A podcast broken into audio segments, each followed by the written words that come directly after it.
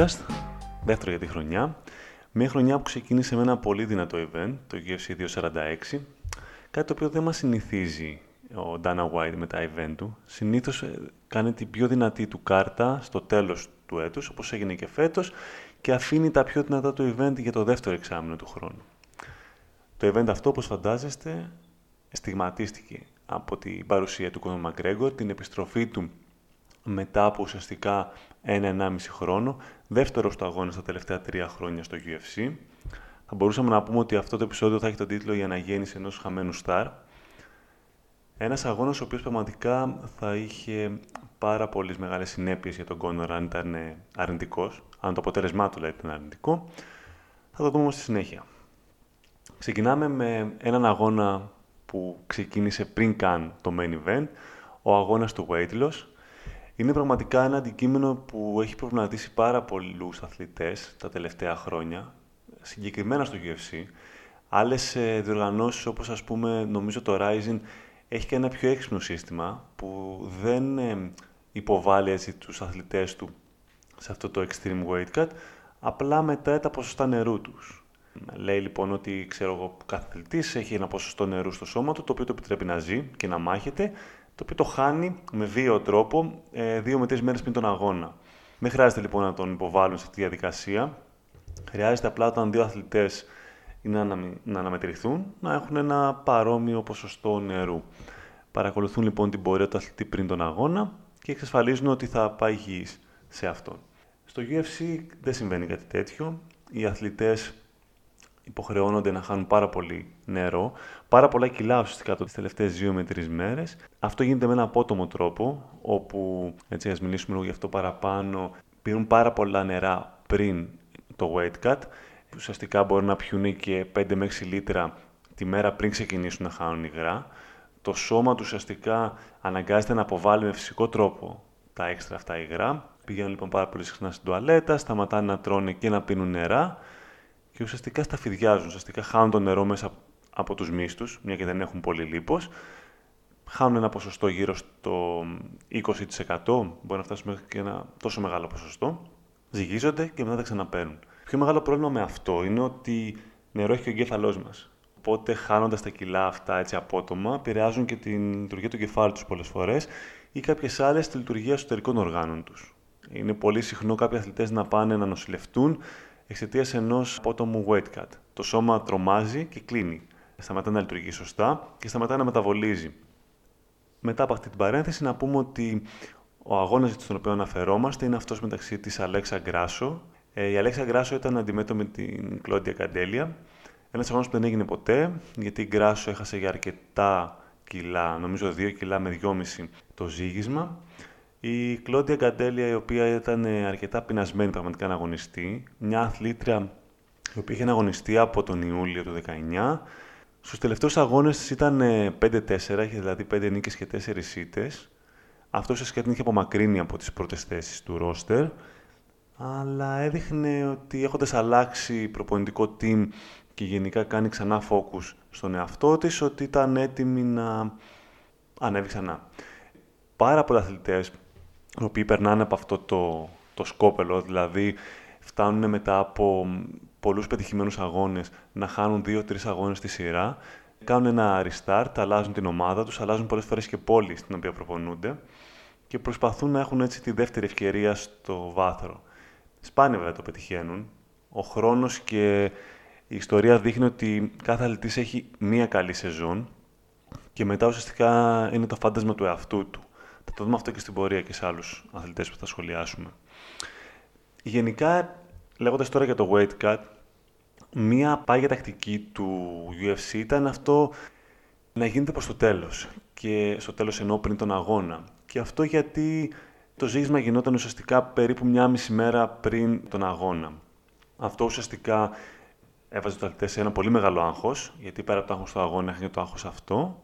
Πέρυσι ήταν μια πολύ κακή χρονιά γι' αυτό για το θέμα του White Και αυτό γιατί πάρα αθλητές εμφανίστηκαν υπέρβαροι. Ο Dana White αποφάσισε ότι θα το αλλάξει αυτό, ότι για να μην έχουν στο μυαλό τους αυτή τη μισή με μία έξτρα μέρα και να νιώθουν χαλαροί, θα το κάνει την τελευταία μέρα. Κάτι που οι περισσότεροι αθλητές αντέδρασαν, λέγοντας ότι αυτός που θέλει να προσέξει και αυτός που είναι επαγγελματίας θα εμφανιστεί σωστός τον αγώνα του, ή μάλλον πριν τον αγώνα. Οι αθλητές μάλιστα θεωρούν δεύτερο αγώνα το weight cut. Οπότε πάρα πολλοί θέλουν ότι έχουν κερδίσει έχοντας ζυγιστεί στα σωστά κιλά. Αυτό ευτυχώς δεν έγινε, γιατί πραγματικά θα πίεζε πολύ παραπάνω τους αθλητές. Τα περισσότερα έτσι αρνητικά κρούσματα από αυτά που περιγράψαμε παραπάνω είχαν συμβεί όταν το weight cut λίγο παλιότερα γινόταν και το ζύγισμα ε, γινόταν την τελευταία ημέρα. Η φετινή σεζόν είναι καλύτερη, μπορώ να πω. Το τελευταίο εξάμεινο είναι καλύτερο. Δεν έχουν παρατηρηθεί έτσι πολλοί αθλητές που έχαναν κιλά. Και αυτό ήταν η πρώτη φορά που είχαμε δει περιστατικό για το 2020. Δεύτερος αθλητής, μιλώντας κιόλας για αγώνες που χάνονται και για αθλητές που προσπαθούν να ξανανεύουν, ε, αθλητής που αγωνίστηκε στο main card του event ήταν ε, ο Άντωνι Πέτης. Ένας αθλητής ο οποίος είχε προσπαθήσει πάρα πολύ τον τελευταίο καιρό, όπως έχουμε ξαναπεί, να ανέβει, δοκιμάζοντας να παίξει σε τρεις κατηγορίες. Ένας αθλητής ο οποίος ήταν η φυσική του κατηγορία τα 155, τα 70 δηλαδή κιλά. Έπαιξε τα 145, έχασε από το Holloway και τώρα έχοντας παίξει είτε ένα είτε δύο αγώνες, νομίζω, στα 170, ξανακατεβαίνει στα 155. Και αυτό γιατί είχε την ήττα από τον ε, Nate Diaz. Μία νίκη με τον Wonderboy Thompson και μία ήττα από τον Nate Diaz. Ο αθλητής αυτός φαίνεται ότι δεν μπορεί να ανταπεξέλθει σε πίεση. Ένας αθλητής του Τάικ Βοντό, ο οποίος θέλει χώρο για να ανοίξει τι τακτικές του, θέλει να μπορεί να κλωτσάει, να κρατάει τον παίχτη σε απόσταση και να αποφασίζει να επιτίθεται όποτε θέλει εκείνος. Οι αθλητές όμως φαίνεται ότι το έχουν καταλάβει αυτό και τον πιέζουν αρκετά, τον εγκλωβίζουν και αυτό λίγο τον προσανατολίζει και τον πιέζει. Όταν βρίσκεται σε άμυνα, δεν μπορεί να επιτίθεται. Είναι πολλοί αθλητές που μπορεί και το κάνουν αντιπιτιθέμενοι.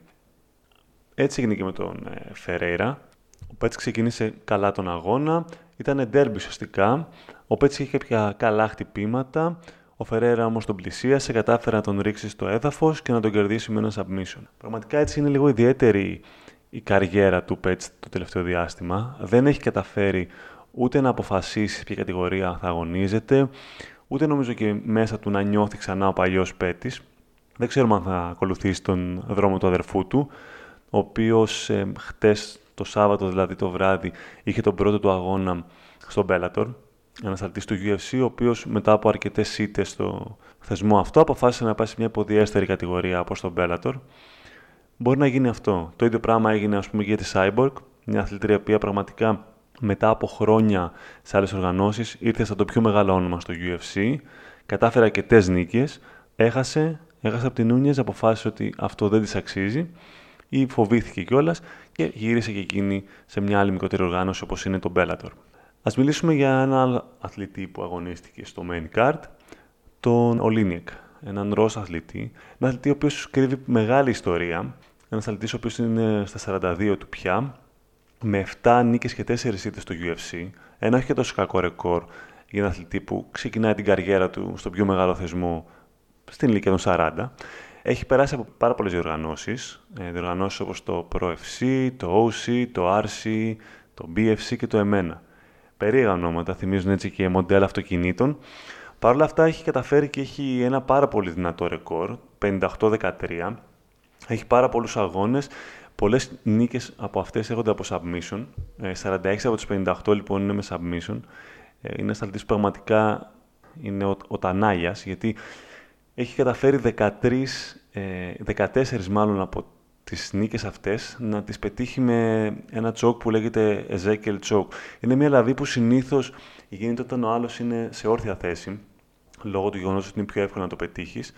Παρ' όλα αυτά είναι ο μόνος αθλητής που έχει καταφέρει 14 νίκες με αυτό. Και μάλιστα, όπως είναι και φυσιολογικό, ήταν ο πρώτος που κατάφερε να το κάνει αυτό στο UFC. Ένας αθλητής ο οποίος αρκετά άβολος στο stand-up, δεν μπορεί να κερδίσει έδαφος σωστά με χτυπήματα, δεν μπορεί να δώσει τη σωστή απόσταση που χρειάζεται από τον αντίπαλό του. Με άτεχνα χτυπήματα προσπαθεί να πλησιάσει και να γραπώσει τον αντίπαλο. Δεν το έχει βγει τέλεια με έμπειρους αθλητές.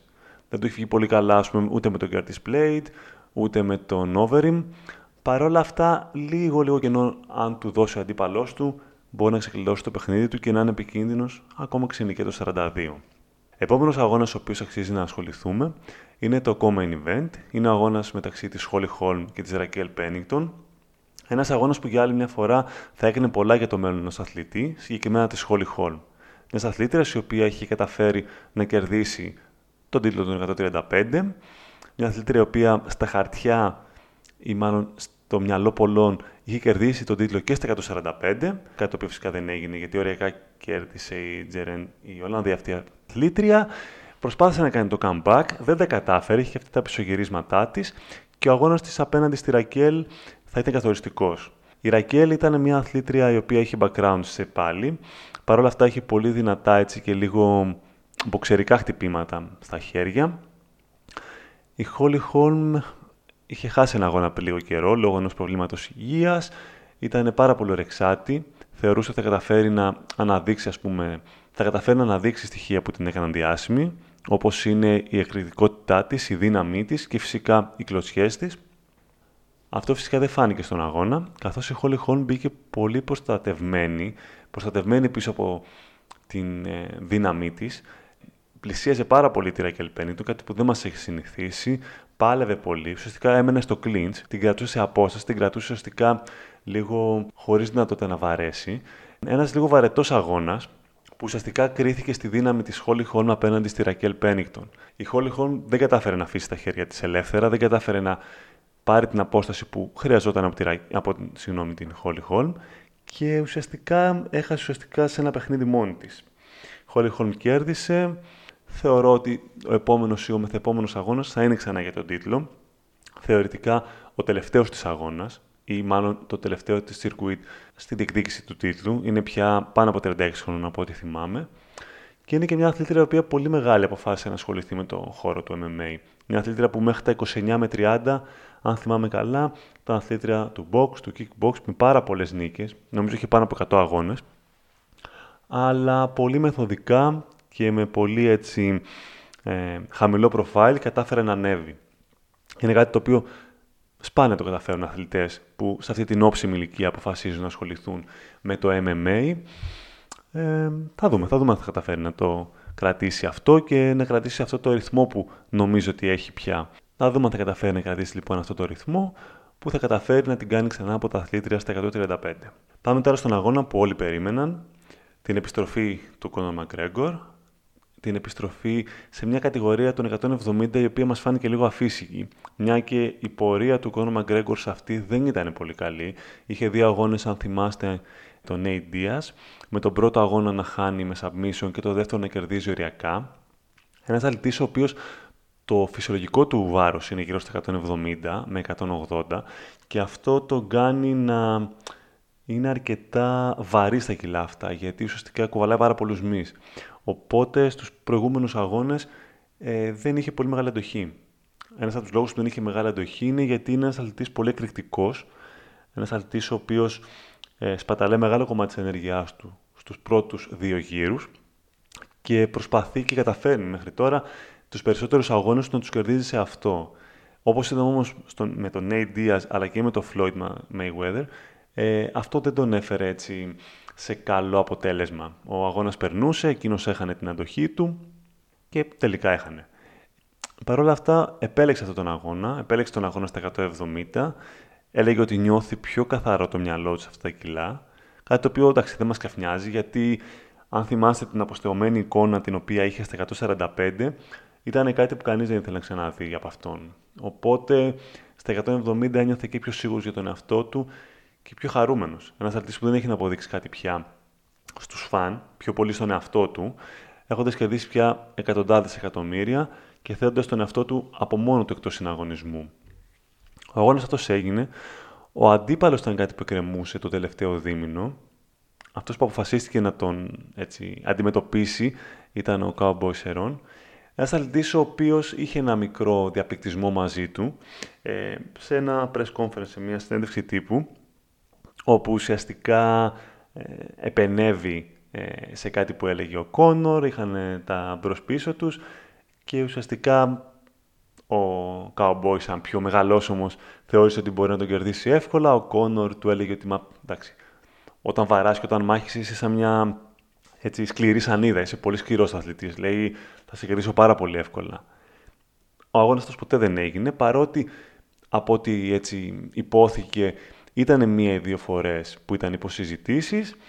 Τώρα αυτός ο αγώνας ε, αποφασίστηκε να γίνει, ίσως από πολλούς για να προστατευτεί το καλό παιδί του Dana White, γιατί μετά από έτσι, αυτά τα ένα με δύο ουσιαστικά χρόνια απουσίας, αν εξαιρέσουμε και τον αγώνα με το Habib, θα ήταν αρκετά μουδιασμένος από το, έτσι, λέγεται ring αυτό, λέγεται δηλαδή από τη σκουριά μακριά από το ring. Και πέρα από αυτό, νομίζω ότι δεν θα σήκωνε μια δευτερήτα.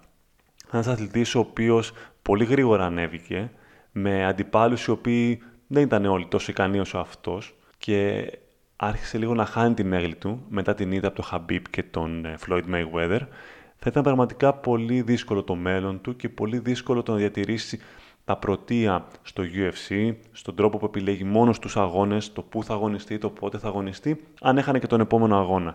Θα έφευγε αυτή η αστερόσκονη. Ο αγώνας αυτός φάνηκε σαν πιο λογικός, φάνηκε σαν ένας αγώνας που θα βοηθήσει και το UFC να μην χάσει το αστέρι του και άρα και τα άπειρα εκατομμύρια που το συνοδεύουν. Είδαμε ένα καινούριο Κόνορ. Είδαμε ένα Κόνορ που δεν θύμιζε σε τίποτα τον παλιό του αυτό στο κομμάτι πριν τον αγώνα. Ένας πολύ συγκεντρωμένος Κόνορ, ένας Κόνορ ο οποίος από το πιο απλό μπήκε πολύ σοβαρό στην έντευξη τύπου πριν τον αγώνα. Μπήκε χωρίς αυτό το παιδικό και πειραχτήρικο τρόπο που πρέπει να τσιγκλίσει τον αντίπαλο αθλητή όσο παραπάνω μπορεί, να μιλήσει για την οικογένειά του, να μιλήσει για την απόδοσή του, για το πόσο κακός, πόσο βλάκας είναι, πόσο μέτρη αθλητής είναι, ώστε να καταφέρει να κερδίσει το παιχνίδι των εντυπώσεων και το mind game απέναντί του. Ένας αθλητής που μπήκε πολύ χαρούμενος, ο κόνος αυτή τη συνέντευξη τύπου, μπήκε αγκαλιάζοντας ουσιαστικά σε εισαγωγικά τον Ντόναλτ Σερών, λέγοντας ότι θα χαρεί να παίξει με ένα θρύλο. Πραγματικά θρύλος ο Ντόναλτ, έχοντας πια τους περισσότερους αγώνες και τις περισσότερες νίκες στο UFC μέχρι τώρα. Ένας αθλητής ο οποίος νομίζω σε μια χρονιά είχε 9 αγώνες, 10 αγώνες, ένα τρελό αριθμό. Δηλαδή, μόνο την αποθεραπεία που έπρεπε να κάνει, πραγματικά απορώ πως μπορούσε να έτσι, μάχεται με τέτοιο ρυθμό. Ένας αθλητής ο οποίος αποδέχτηκε και ουσιαστικά είπε από μόνος του για το πρόβλημα που τον απασχολούσε, το πρόβλημα με το αλκοόλ. Ε, αν θυμάστε καλά, περίπου λίγο πριν τον αγώνα με τον Floyd Mayweather παρουσίασε το whisky του, το Proper 12 και ουσιαστικά άρχισε να εμφανίζεται παντού και πάντα με ένα ποτήρι whisky. Για πολλούς αυτό ήταν φυσιολογικό, καθώς προμόταρε με αυτόν τον τρόπο το ποτό του. Παρ' όλα αυτά, είπε δημόσια ότι ναι, έχει τεράστιο πρόβλημα με το αλκοόλ, ότι έπινε συνέχεια, ότι αυτό τον έκανε πολλές φορές να χάνει το focus του από τις προπονήσεις και έβαλε ουσιαστικά σαν όρο ε, ότι το δίμηνο τρίμηνο αυτό που προπονούνταν για τον Ντόναλτ ε, να μην αγγίξει αλκοόλ, ούτε να ξενυχτήσει, να είναι ένας αθλητής με όλη τη σημασία της έννοιας. Μας προβλημάτισε βέβαια και κάτι που μπόρεσε και βρήκε το θάρρος και είπε και ο προπονητής του, ο οποίος είπε ότι στον αγώνα με τον Χαμπίμπ ήταν, ε, ήταν αλλού. Ήταν ένας αθλητή ο οποίος ήταν πορωμένος, έριχνε πολύ τα χτυπήματα, έβαζε νοκάου τους αντιπάλους του, ε, ζούσε δηλαδή προσωμείωση των αγώνων αυτών απέναντι στο Χαμπίμπ και μετά εξαφανιζόταν για δύο-τρεις μέρες. Τον έχανε, δεν έχοντας την προπόνηση, ήταν πάντα πιωμένος. Εμφανίστηκε τώρα, μπορούμε να πούμε, σαν ένα πιο στοικό, είδαμε έτσι, ένα πιο στοικό κόνο Μαγκρέγκορ και ένα αθλητή που πραγματικά έδειξε ότι πεινούσε. Δηλαδή ήταν πεινασμένος για να βρει τα παλιά του πατήματα. Ήταν ένας αθλητής ο οποίος πραγματικά έδειξε ότι θέλει να καλύψει το χαμένο χρόνο αυτών των δύο ετών. Ε, σχεδιάζει να, να έχει τρεις με τέσσερις αγώνες μες στη χρονιά. Δύσκολο να το πετύχει μεταξύ μας.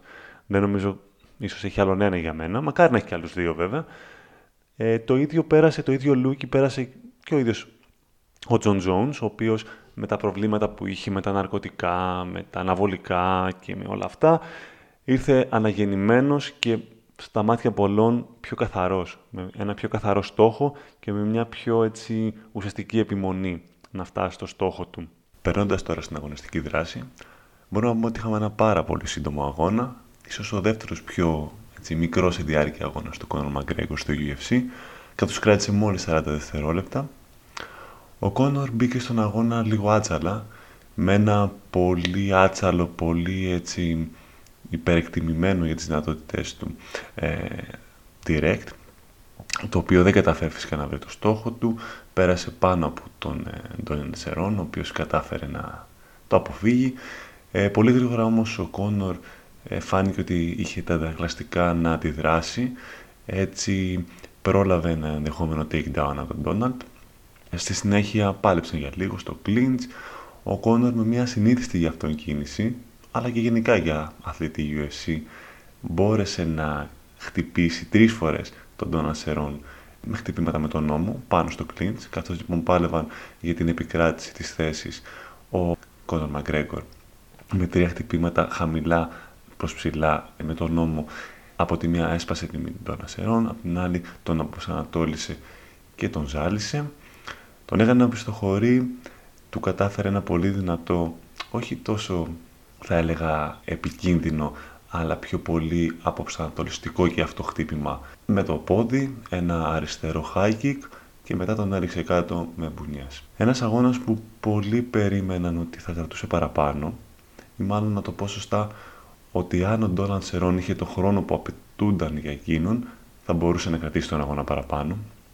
Ένας αθλητής ο οποίος πραγματικά δεν μπορεί να συγκρατήσει τον εαυτό του, ειδικά στους πρώτους γύρους ο Ντόναλτ μπαίνει αρκετά δειλά, μπαίνει αρκετά έτσι με ένα ρυθμό που προσπαθεί να διαβάσει τον αντιπαλό του, προσπαθεί να προβλέψει τις κινήσεις του χωρίς να βρίσκεται ξύπνιος. Θα μπορούσαμε να λέγαμε ότι σαν να βρίσκεται σε λίθαργο. Και ένας αθλητής ο οποίος καταφέρνει να βρει τα πατήματά του μετά τον τρίτο γύρο. Πολλές από αυτές τις νίκες που έχει στους πρώτους γύρους είναι με submission, διαφορετικά οι νίκες που έχει με knockout ή με κάποιο άλλο τρόπο, με βαθμούς δηλαδή, με το point system, έρχονται στο τέλος του αγώνα.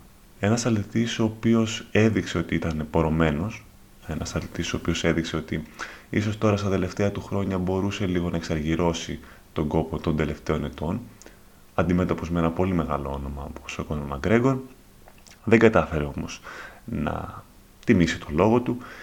Πολλοί λέγανε ότι χρηματίστηκε. Εντάξει, δεν το πιστεύουμε αυτό. Δεν νομίζουμε ότι ένας αθλητής τέτοιου βεληνικού, τέτοιας ιστορίας και ένας αθλητής που πολύ σίγουρα θα μπει στο Hall of Fame θα δεχτεί να χρηματιστεί σε ένα από τους τελευταίους αγώνες του.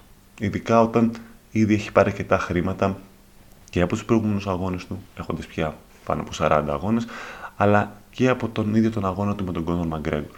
Ένας αθλητής που μάλλον στραβώθηκε από το μέγεθος του Κόνορ Μαγκρέγκορ, μπήκε αρκετά φιλικός τόσο στην συνέντευξη τύπου όσο και στον αγώνα. Μπήκε χαλαρός και η αλήθεια είναι ότι μέχρι τώρα στους αγώνες που ο Cowboy Σερών δείχνει έτσι πιο ουσιαστικός και πιο ικανός, όταν υπάρχει προσωπική διαμάχη με τον αντίπαλο, όταν έχουν κάτι να χωρίσουν, κάτι να μοιράσουν ή όταν έχουν υποθεί πράγματα τα οποία δεν μπορεί να τα συγχωρήσει ένας καουμπόι. Το μεγαλύτερο έτσι κέρδος αυτού του αγώνα ήταν φυσικά για τον Κόνορ. Ένας Κόνορ ο οποίος έδειξε ότι οι κόποι του καρπόθηκαν, ότι κατάφερε να έχει ένα καλό αποτέλεσμα, κατάφερε να δείξει δυνατός, σταθερός, να μην φοβηθεί, να γλυκαθεί θα λέγαμε από την κατηγορία των 170, θέτοντάς τον ως τον πρώτο αθλητή που καταφέρνει νίκες και στις τρεις κατηγορίες αυτές και μάλιστα νοκάουτ, αυτό ήταν το ιδιαίτερο, γιατί νίκες έχει καταφέρει κι άλλος, ένας αθλητής νομίζω που το έχει κάνει αυτό είναι ο BJ Penn. Ένα αθλητή ο οποίος είχε παίξει και στα 145 και στα 155 αλλά και στα 170. Το μέλλον είναι στα χέρια του Κόνορ ξανά. Ίσως καταφέρει να τηρήσει τον λόγο που έδωσε, να αγωνιστεί δηλαδή τρεις φορές. Ίσως και όχι. Δεν ξέρω αν θα συνεχίσει αυτό το κυνηγητό πίσω από τα μεγάλα ονόματα. Αν θα προσπαθήσει δηλαδή και ο επόμενος του αγώνας να είναι με ένα σχετικά μικρότερο όνομα, ώστε να έχει έτσι ένα δεύτερο warm-up fight, ένα δεύτερο αγώνα που θα μπορεί να προσαρμοστεί ξανά στα δεδομένα του UFC. Το σίγουρο είναι ότι το πρώτο τεστ ήταν θετικό. Ήταν μια προσπάθεια του Κόνο Μαγκρέγο να δείξει ότι ο χρόνος δεν έχει περάσει από πάνω του και περιμένουμε πάλι την καλύτερα από αυτόν. Το event γενικά ήταν πολύ επιτυχημένο. Ε, φυσικά ο Γεροντάνα χαρούμενος γιατί έβγαλε δεκάδες για να μην πω εκατοντάδες εκατομμύρια κάτι ανακοίνωσε. Υπήρχε δηλαδή έτσι ένα, μια σπέκουλα ότι κάτι μπορεί να γίνει με το Floyd, γιατί εντάξει και ο Floyd μεγάλη μαλαγάνα προσπαθεί πάντα να είναι στο επίκεντρο, ένα παραπάνω τώρα που είναι και ο Κόνορ. Ίσως είναι κάποιος αγώνας μέσω του Zuffa Box, δηλαδή μιας δεύτερης εταιρείας που προσπαθεί να δημιουργήσει ή μάλλον να δυναμώσει τον Dana White. Παρ' όλα αυτά μου φαίνονται έτσι λίγα, λίγο λόγια του αέρα όλα αυτά μέχρι τώρα. Κάτι που έγινε τις πρόσφατες ημέρες ήταν επίσης και ο αγώνας της ε, Cyborg και του Sergio Pettis, όπως είπαμε και πριν, στο Bellator. Και οι δύο αθλητές κέρδισαν πολύ εύκολα τους αντιπάλους τους, ειδικά η Cyborg. Φαίνεται λοιπόν για άλλη μια φορά πόσο μεγάλο είναι το χάσμα μεταξύ του UFC και των έτερων διοργανώσεων. Η Cyborg πραγματικά διέλυσε τη συναθλητριά της, τόσο στον πρώτο όσο και στο δεύτερο γύρο, που την έβγαλε νοκάουτ με πολύ καλά χτυπήματα με τα χέρια. Πολύ γρήγορα, πολύ δυνατά, ποικιλία, πότε πάνω, πότε κάτω, δεν μπορούσε να καλυφθεί καλά η άλλη, πότε χτυπήματα με τα γόνατα. Αντίστοιχα και ο Σέρτζιο Πέτης μπήκε πολύ δυνατά και στο δεύτερο γύρο κέρδισε με γκυλοτίνα τον συναθλητή του. Την ίδια μέρα είχαμε και το καρτ με δύο σημαντικούς αγώνες. Ο ένας ήταν εκείνος μεταξύ του Curtis Blades και του Junior Dos Santos και ο δεύτερος ήταν μεταξύ του RDA και του Michael Chiesa. Ας πάμε πρώτα στο main event και αυτό γιατί ήταν πάλι ένας αγώνας πολύ καθοριστικός για τον ε, Junior Dos Santos. Άλλος ένας αθλητής, τον οποίο θα σχολιάσουμε σήμερα, ο οποίος είχε τα up και τα down του μέχρι τώρα, είχε καταφέρει να είναι για ένα φεγγάρι ε, τίτλούχος. Παρ' όλα αυτά έχασε τόσο τον τίτλο, όσο και πολλά από τα χαρακτηριστικά του, από το ξύλο που έφαγε από το Γκέιν Βελάσκες στους άλλους δύο αγώνες και έτσι αναγκάστηκε να κάνει και πολλές πλαστικές. Δεν γύρισε ποτέ ίδιος. Ένα αθλητή ο οποίος πίστευε πραγματικά μόνο στα χέρια του, πίστευε μόνο στο box του και αυτό του έχει στερήσει πολλά. Του έχει στερήσει πολλά γιατί ήταν πολύ αδύναμος στην άμυνα. Ήταν πολύ αδύναμος στο να πιστοχωρεί, ήταν πολύ αδύναμος στο να καταφέρει έτσι να, να κερδίσει ένα χαμένο αγώνα. Ένα αθλητή ο οποίος φαίνεται ότι σαν να μην είχε την καρδιά που απαιτούνταν. Είχε μία-δυο νίκες, έπαιζε απέναντι στο Curtis Blades, ένα αθλητή που ήθελε να ανέβει και αυτός για δεύτερη φορά στα ψηλά σκαλιά της κατάταξης. Ένας αγώνας οι οποίοι περιμέναν όλοι θα κρυθεί στην πάλη. Ο Curtis Blades, ως πολύ πιο έμπειρος και πιο ικανός παλαιστής, να ρίξει κάτω τον Junior Dos Santos και να τον κερδίσει με τέτοιο τρόπο. Ο Junior μπήκε αρκετά έτσι, διαβασμένος, είχε τον μπροστινό του χέρι μπροστά, χαμηλά, περίμενε μια προσπάθεια takedown από τον Curtis Κάτι που έγινε χωρίς μεγάλη επιτυχία στο πρώτο γύρο. Ο Τζούνιν Σάντος είτε ξεγλιστρούσε, είτε έτρεχε γύρω από το ring, από το οκτάγωνο, είτε απλά δεν έδινε δικαίωμα στον Curtis Blades. Παρόλα αυτά, ο Curtis φάνηκε πιο ουσιαστικός. Κατάφερε δύο-τρία καλά δυνατά χτυπήματα, δύο-τρία πολύ δυνατά straight, που ζάλισαν τον Junior του Santos στον πρώτο γύρο, με τον Junior να μην κάνει το ίδιο. Ένας αρτή ο οποίος πραγματικά περίμενε το lucky shot, περίμενε το τυχερό του χτύπημα, δεν ε, κατέστρωνε σωστά τη στρατηγική του, προσπαθούσε με μονά χτυπήματα που ένας αθλητής ο οποίος είναι αρκετά έμπειρος και αρκετά μακρύς ώστε να κρατηθεί σε απόσταση από εκείνον, δεν θα τα έτρωγε. Ο δεύτερος γύρος ξεκίνησε με παρόμοιο τρόπο, με ένα-δύο πολύ δυνατά overhand από τον Curtis Blades. Κατάφεραν να προλάβουν χτυπήματα του Τζόνιο Ντος ο οποίος με κάποια, όπως είπαμε και πριν, μονά περκάτη straight προσπαθούσε να πλήξει τον Κέρτις και ουσιαστικά ο Κέρτις Μπλέιτ πολύ εύκολα έθεσε TKO, τεχνικό knockout δηλαδή, τον Junior Dos Santos. Ένας αθλητής που καλό θα είναι και εκείνος να σκεφτεί το ότι θα πρέπει να σταματήσει την ενεργό δράση, να σταματήσει από την ενεργό δράση. Ένας αθλητής ο οποίος έχει δεχτεί άπειρα χτυπήματα στο κεφάλι, Πραγματικά δεν ξέρω πώς θα είναι η ζωή του από εδώ και πέρα. Αν δηλαδή θα έχει μόνο κεφάλους, αν θα έχει ένα από όλα αυτά τα γνωστά έτσι, συμπτώματα. Και είναι και τους αθλητές ο οποίος δεδομένα το έχει δεχτεί και το έχει αποδεχτεί αυτό, γιατί έχει κάνει πάρα πολλές πλαστικές. Τα χτυπήματα ήταν τόσο σοβαρά. Είχε βέβαια και ένα έτσι, δέρμα το οποίο άνοιγε εύκολα. Αλλά ένας αθλητής ο οποίος έχει αλλάξει το πρόσωπό του τα τελευταία χρόνια μέσω των αγώνων του UFC. Νομίζω δεν του αξίζει κάτι τέτοιο και ας ελπίσουμε ότι θα σταματήσει με τον καιρό και για το καλό του εαυτού του και της δόξας του. Ο δεύτερος αγώνας έχει να κάνει με έναν αθλητή για άλλη μια φορά, ο οποίος προσπαθεί να ξανανεύει. Ο RDA, αντιμέτωπος με τον Michael Chiesa. Ο RDA, ο οποίος είχε φτάσει να είναι ε, έτσι, τίτλούχος, να έχει τον τίτλο 155 ένα φεγγάρι. Αυτό το έχασε, αποφάσισε μετά από κάποιους αγώνες να ανέβει στα 170. Μια κατηγορία που δεν θα τον σκοτώνει ε, με το τρελό weight cut στο οποίο υπέβαλε τον εαυτό του. Αθλητής αντιμέτωπος με τον Michael Chiesa. Ο Michael Chiesa αναγεννημένος στα 170, ένας αθλητής που ανέβηκε για τον ίδιο λόγο, εξαιτίας του τρελού weight cut. Ο RDA χωρίς να έχει βρει ακόμα τα πατήματά του, πιο πολύ την όρεξή του παρά τα πατήματά του. Ένας αγώνας που πάλι θα έκανε πάρα πολλά για τον RDA. Ο RDA πιο έμπειρος, πολύ καλός στο έδαφος, ένας αθλητής ο οποίος χρόνια τώρα έχει μαύρη ζώνη στο Jiu-Jitsu. Ο Μάικλ Κιέζα με πολύ καλό τεχνικό ε, και αγωνιστικό Jiu-Jitsu. Μέχρι τώρα έχει καταφέρει πολλούς από τους αγώνες να τους κερδίσει με αυτόν τον τρόπο, συνήθως με πνιγμούς. Ο αγώνας ξεκίνησε, αγώνας πολύ σημαντικός και για τους δύο, ειδικά για τον Μάικλ Κιέσα γιατί είχε να κερδίσει πάρα πολλά. Είχε να κερδίσει πάρα πολλά κερδίζοντας ένα μεγάλο όνομα σαν τον RDA. Ο RDA η αλήθεια είναι ότι ήδη βρισκόταν σε πτώση. Αν έχανε, απλά θα πρέπει να πάρει απόφαση ότι δεν θα καταφέρει ποτέ να ξανανεύει στις πρώτες θέσεις. Ξεκίνησε με τον Μάικλ Κέσσα να είναι πολύ δυνατός. Κατάφερε ουσιαστικά πολύ εύκολα να εγκλωβίσει στις άκρες του κλουβιού τον RDA και κατάφερε πολύ εύκολα να επιβάλλει το ρυθμό του και στους τρεις γύρους. Ο RDA δεν κατάφερε να κάνει σπουδαία πράγματα, προσπάθησε λίγο έτσι προς το τέλος με κάποιο submission το οποίο δεν του βγήκε. Ας ελπίσουμε ότι και αυτός ο αθλητής θα σκεφτεί είτε να αλλάξει κατηγορία κιλών, να ξαναπάει στα 155, είτε να αλλάξει και διοργάνωση. Γιατί θεωρώ ότι εντάξει, ο Dana White και οι υπόλοιποι θα του δώσουν μία με δύο ευκαιρίες ακόμα, αλλά είναι κρίμα να κλείσει την καριέρα του με ήτες ή ακόμα καλύτερα με περισσότερες ήτες.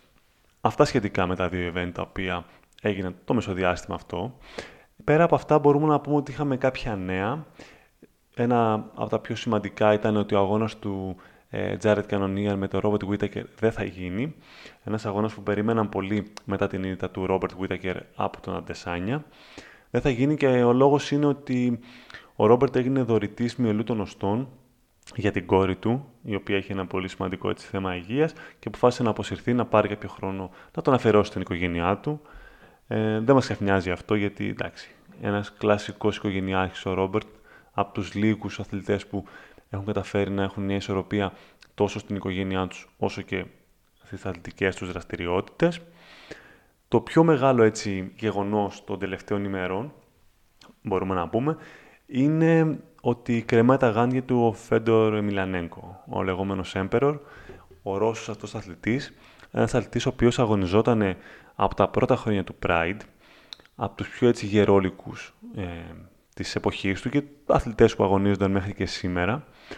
Ένας αθλητής ο οποίος ήταν πάρα πάρα πολύ δυνατός, ο φόβος και ο τρόμος κάθε αθλητή, γιατί είχε ένα κορυφαίο σάμπο, δηλαδή κορυφαίες δυνατότητες grappling, αλλά και χτυπημάτων. Ήταν πολύ δυνατός, ενώ η εμφάνισή του δεν το έδειχνε αυτό.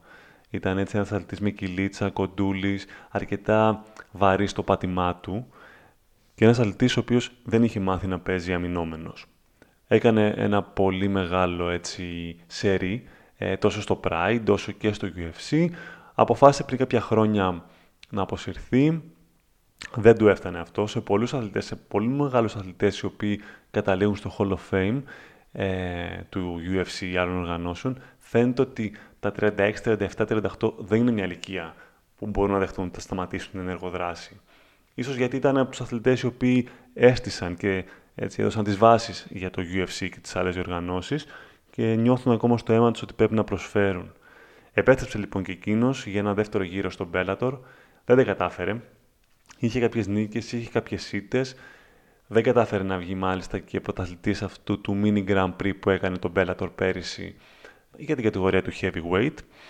Αποφάσισε μετά την νίκη του σε αυτόν τον τελευταίο αγώνα πριν λίγες μέρες να κρεμάσει τα γάντια του, να σταματήσει την ενεργοδράση, ελπίζουμε για τελευταία φορά και να δώσει το παράδειγμα και σε άλλους από τους αθλητές που αναφέραμε προηγουμένως. Αυτά λοιπόν για αυτό το podcast. Ελπίζω να σας άρεσε και τα λέμε στο επόμενο event.